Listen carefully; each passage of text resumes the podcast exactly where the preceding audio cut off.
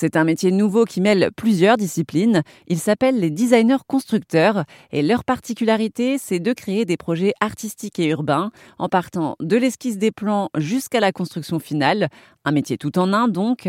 Et j'ai discuté avec Lucie, qui est membre du collectif Artichaut à Saint-Denis. Elle nous en dit plus sur son métier de designer constructrice. On a suivi un peu un mouvement qui date d'il y a 20 ans où on parlait de capacitation citoyenne, de comment on intègre des habitants dans des projets. C'est beaucoup des architectes qui ont commencé à s'intéresser à ça. Et euh, s'impliquer sur des projets de territoire, c'était aussi les fabriquer. Donc euh, on peut avoir une approche artistique, on fait une performance, on, a un côté un peu plus spectaculaire dans l'espace public pour manifester euh, quelque chose ou témoigner d'un truc.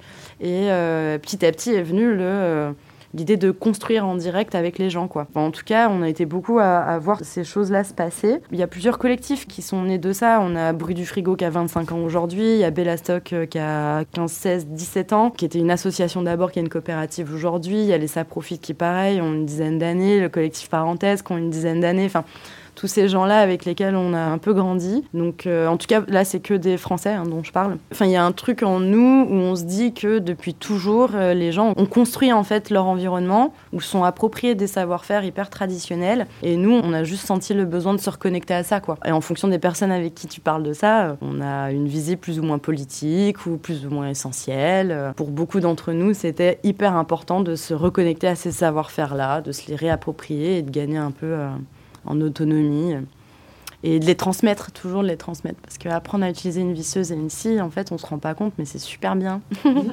c'est bien pour la confiance en soi, c'est bien sur euh, apprendre à travailler avec les autres, c'est bien pour euh, apprendre à transformer son environnement et pas dépendre des autres. Euh, d'être toujours dans une société de service, bah, en fait, on peut on peut s'entraider et on peut aussi s'autonomiser chacun de notre côté. C'est tout, tout, ce genre de sujet-là qui intéressait toutes ces personnes à un moment.